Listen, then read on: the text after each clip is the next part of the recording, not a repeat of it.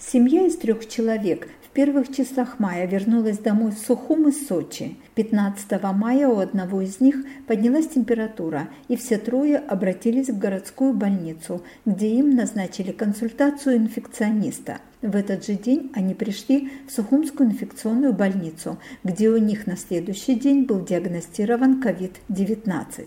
Семью госпитализировали в Гудаутскую районную больницу, а медработников инфекционной больницы отправили на карантин в отведенный под обсервацию дом отдыха Айтар. Главный врач инфекционной больницы Мадина Будба рассказала о состоянии пациентов. Они у нас были на дневном стационаре до тех пор, пока мы не получили у них результаты. Они пришли к нам, э, получается, днем, взяли у них мазочки, и до 8 часов вечера они были у нас. Накануне в пятницу они приходили к нам, мужчина, его жена, его дочка. Потом они ушли домой. На следующий день они пришли, у которых и в этот день мы у них брали мазки. То есть получается, что они были у нас 15 и 16. Первый день у, у женщин вообще не было ни, никаких симптомов. Но у мужчины, он как говорил, что два дня температура. Все. Результат у них был положительный. Поэтому их переправили в Гудаутский стационар. Медиков, которые были в непосредственном контакте с пациентами, отправили на карантин. Это два доктора, три медсестры, которые брали мазки и проводили инфузионную терапию, и одна санитарка, которая убирала в отделение. Все они будут проходить карантин в доме отдыха Айтар в течение двух недель. Главврач больницы считает, что отсутствие медиков, ушедших на карантин, не критично. Больница продолжает работать и принимает амбулаторных больных. На данный момент у нас стационарных больных нет, есть только амбулаторные. Для больницы это критично, такое количество ушедших? На данный момент, на данный момент это не критично.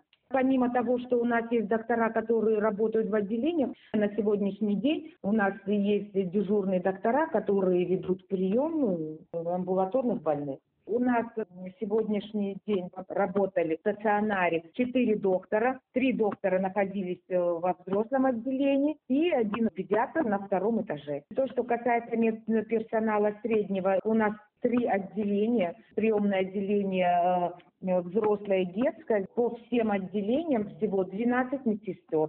Плюс к ним санитарки. У нас два дневных лаборанта и два лаборанта у нас э, по дежурству. По данным представителя оперативного штаба по защите населения от коронавирусной инфекции Алхаса Джинджулия, карантин проходит и доктор из Сухумской городской больницы, которая контактировала с заболевшей семьей. Почему медиков Абхазии, которые контактируют с ковид-положительными пациентами, тут же отправляют на карантин на две недели? Нас ведь регулярно информируют о том, что медперсонал республики обеспечен всеми необходимыми средствами индивидуальной защиты. Если медперсонал защищен, тогда зачем его изолировать? Если дело и дальше так пойдет, можно предположить, что в больницах республики в скором времени вообще не останется сотрудников, все уйдут на изоляцию в Айтар.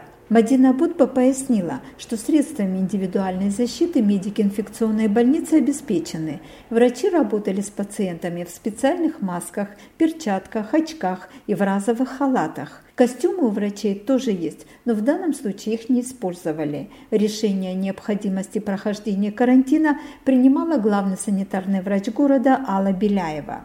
Беляева свое решение не обосновала, сославшись на занятость и усталость, обещала сделать это по мере возможности. Что же касается семьи, на данный момент состояние всех троих удовлетворительное. Мужчина чувствовал себя плохо в первый день госпитализации. Сейчас врачи наблюдают у него положительную динамику. Жена и дочь переносят инфекцию легко. Оперативный штаб вчера проинформировал, что за сутки биоматериал для тестирования был взят у 46 человек. У всех результат отрицательный. 34 курсанта в течение дня были выписаны из обсервации в доме отдыха Айтар. В Гудаутской больнице на лечении остаются 20 человек. Специально для «Эхо Кавказа» Елена Заводская из Сухума.